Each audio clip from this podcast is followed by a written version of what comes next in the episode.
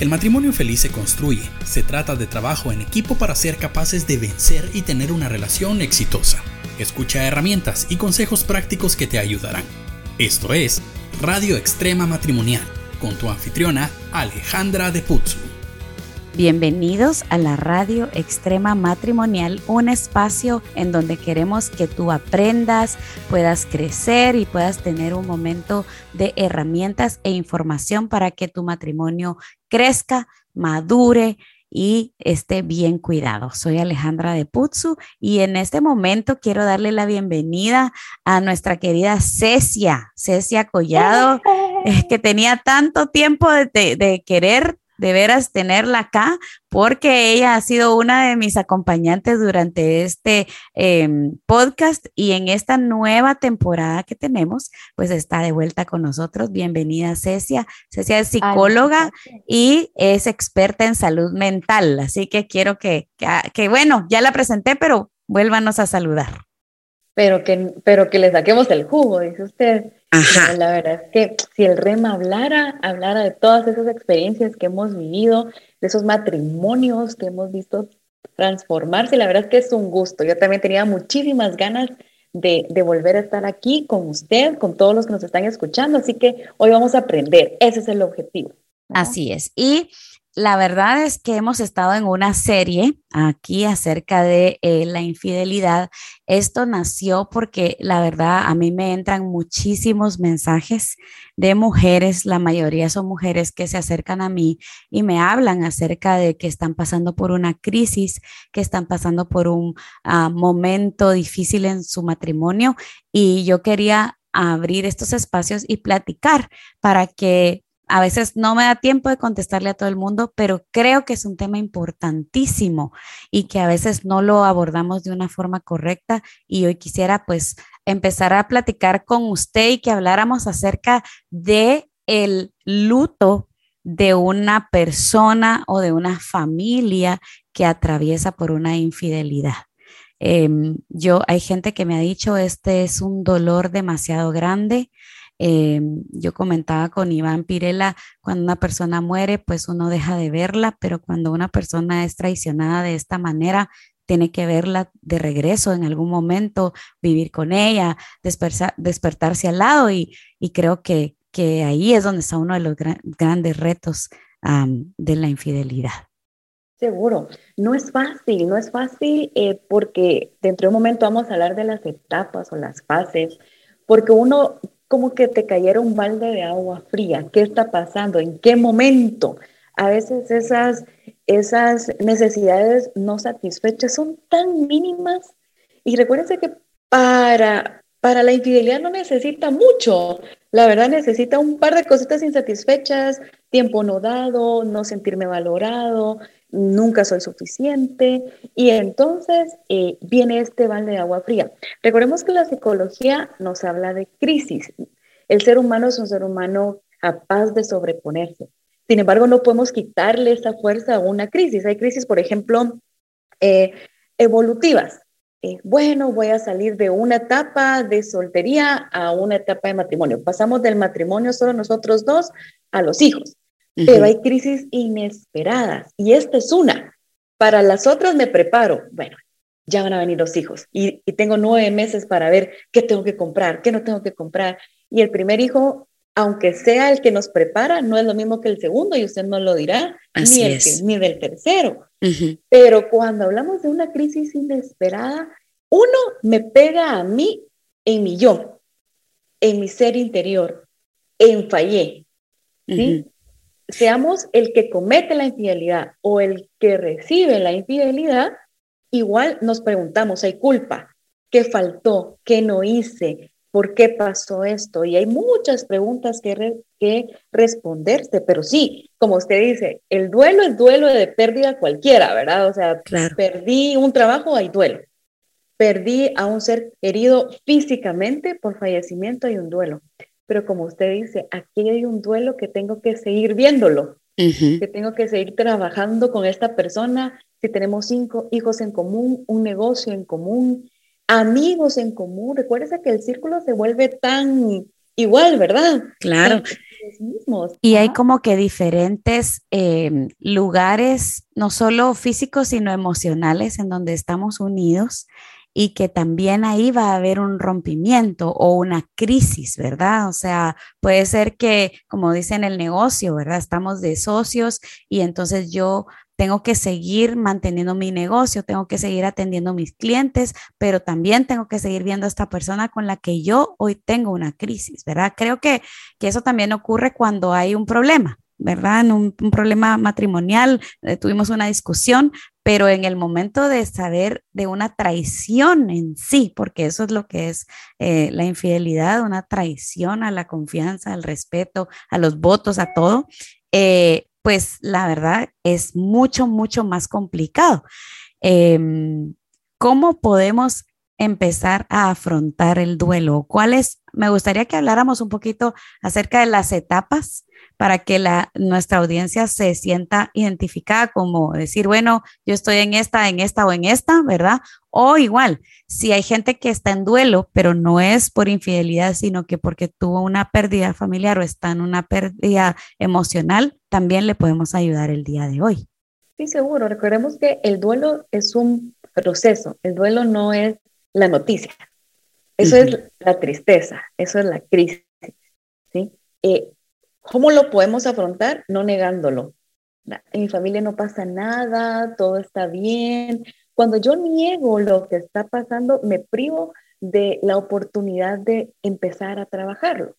Si se, si se da cuenta, hemos venido hablando de voy a tener que ver a la persona, voy a tener que trabajar con, pero no hemos hablado de voy a tener que hablar conmigo misma y empezar este autocuidado porque esto es como un espejo que quebramos.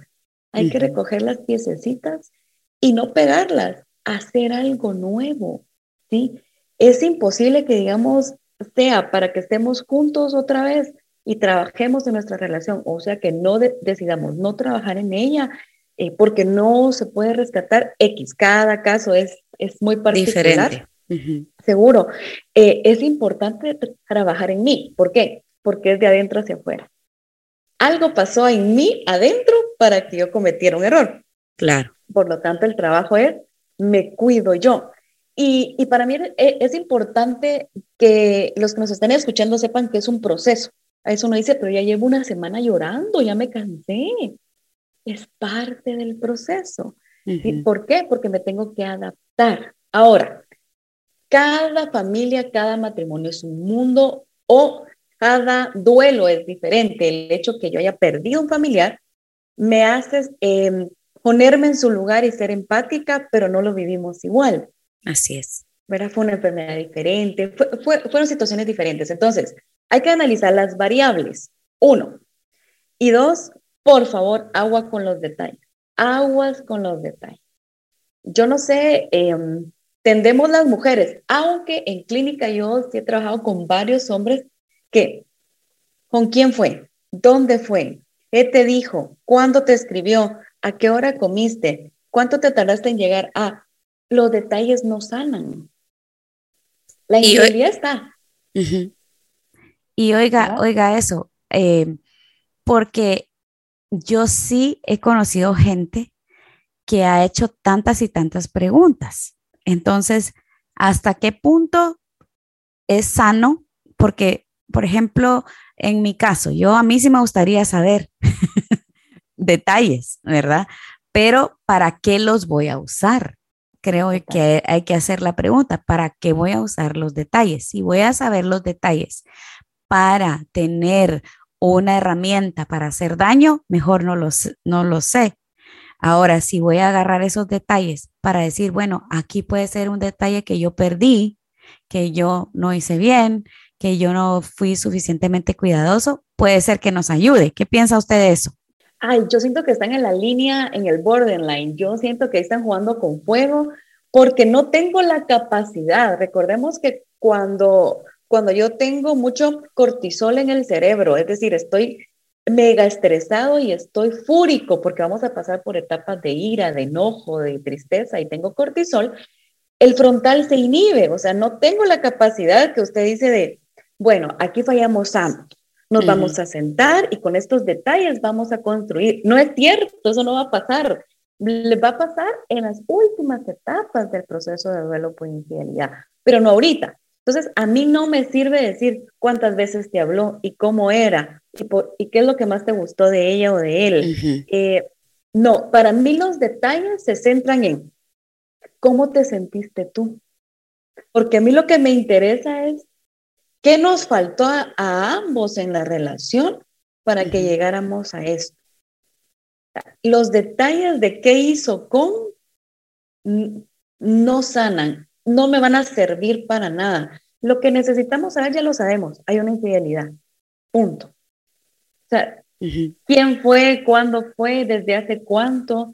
Eh, como le decía, justo estamos en clínica trabajando un par de casos eh, al respecto y es increíble cómo cuesta el proceso de sanidad cuando se saben Tantas detalles irrelevantes. Irrelevantes. Y sabe que se me está ocurriendo ahora que lo que pasa es que a veces como que eh, hacemos esas preguntas, ¿verdad? Yo, yo me pongo en el, en el lugar de, de alguien y digo, bueno, quiero saber todo, ¿verdad? Para, para entender lo que sintió. A veces uno, uno dice eso, bueno, me quiero imaginar, ¿verdad? Me quiero, y creo que tal vez por eso hacemos tantas preguntas, eh, porque usted se puede imaginar que eh, alguien me fue infiel, ¿verdad? Y yo solo me quedo con el dato de, bueno, me fuiste infiel y ya estuvo, pero todas las demás cosas que están atrás, uno quisiera saberlas, pues por, por, no sé, si será por, eh, ¿cómo se dice? No es morbo, no, es por curiosidad. no sé. Sí, y por autocastigo, diría yo. Ajá. ¿Verdad? Lo que pasa es que está, está el orgullo eh, del ser humano, ¿no? Es que sí, eso es, ¿verdad? O sea, ¿cómo, eh, ¿cómo me pasó esto a mí? ¿Qué hice yo mal? ¿Cómo fue que yo no me di cuenta? Eh, y tal vez eso, eso sí lo he visto yo con, con, algunas parejas que me dicen, no, es que yo no me di cuenta, sí seré, no vi las señales, ¿verdad?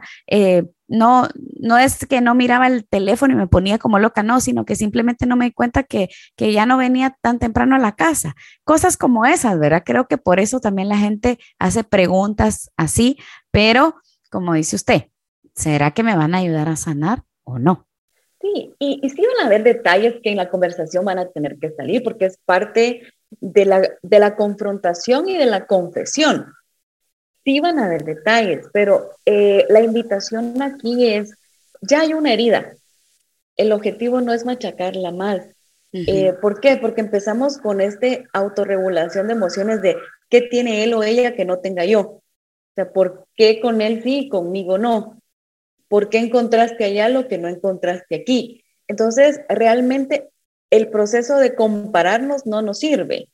Eh, el, de, ver quién es, claro, insisto, van a haber detalles, eh, pero solo recuerden esto, qué detalles quieren escuchar, ¿sí? Y si ya lo saben, para lo que les va a servir es para rumiar en su mente, para pasarlos una y otra vez.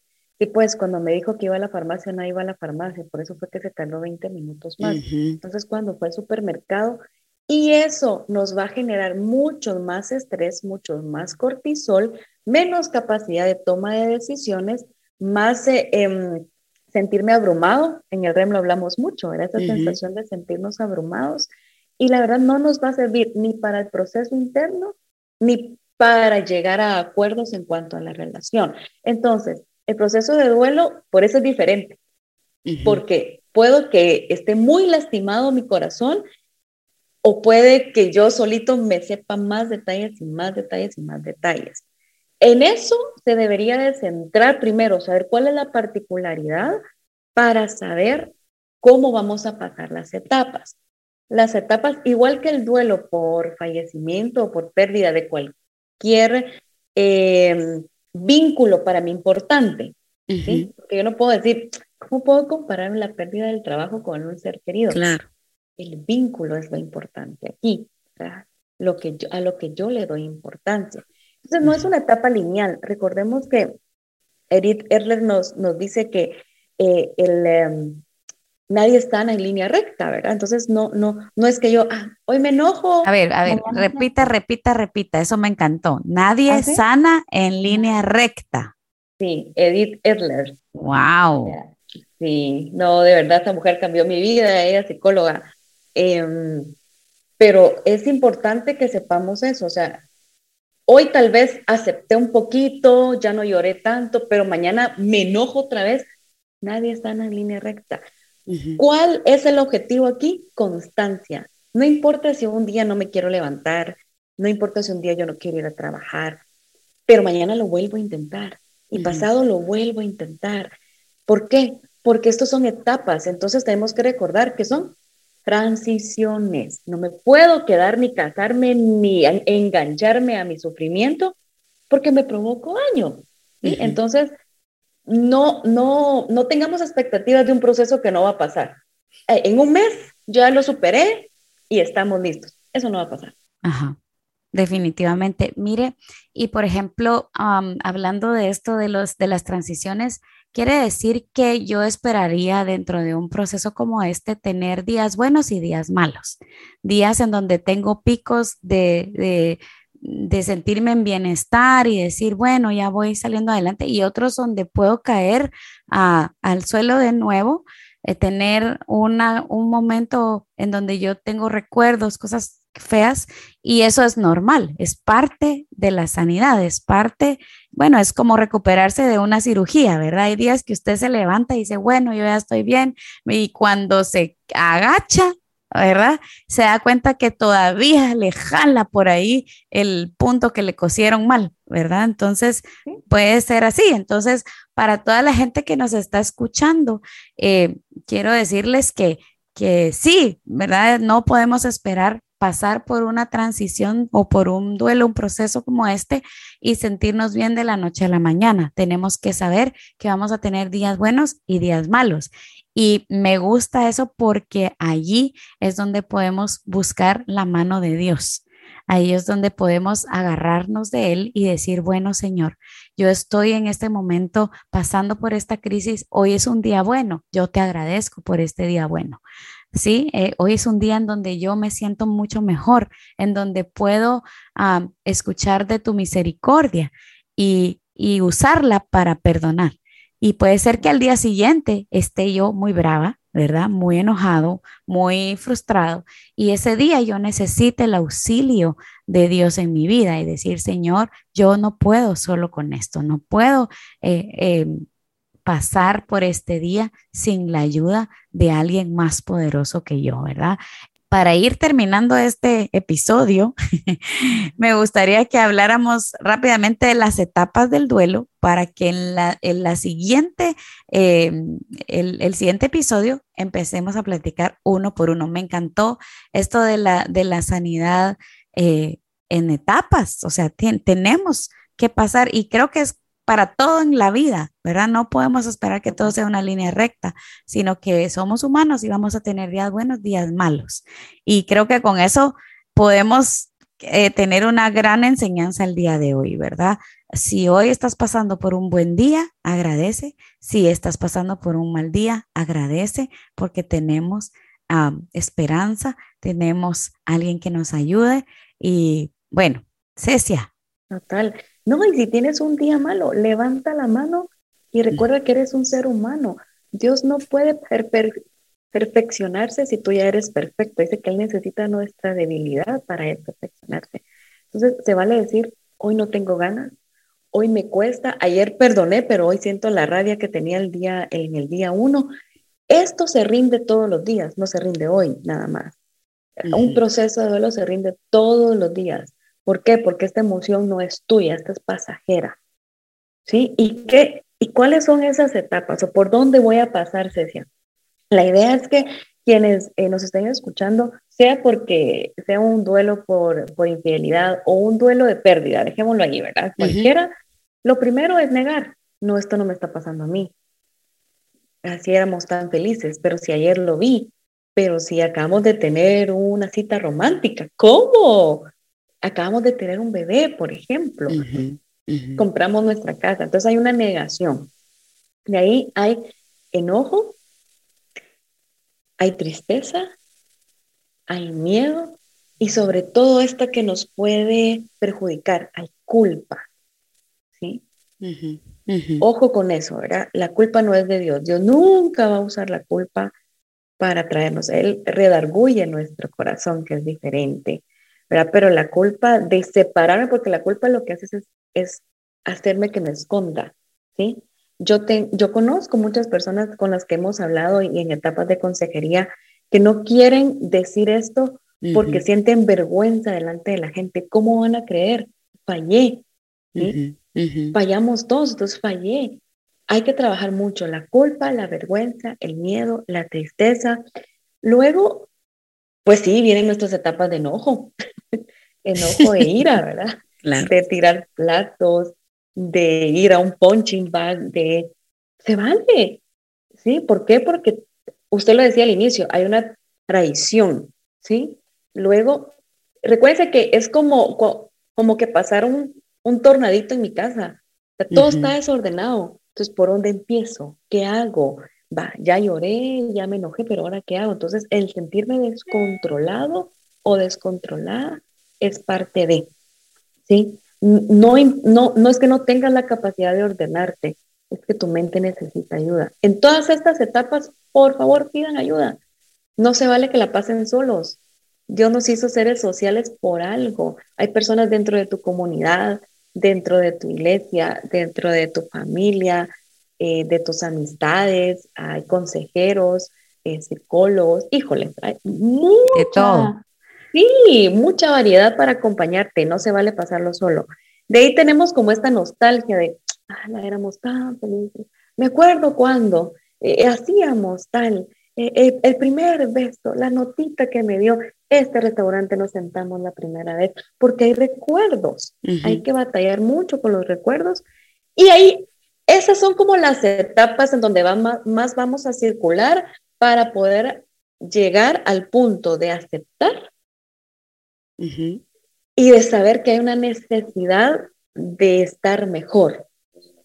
Ok. ¿Sí? No, o sea, no, yo no me puedo hundir.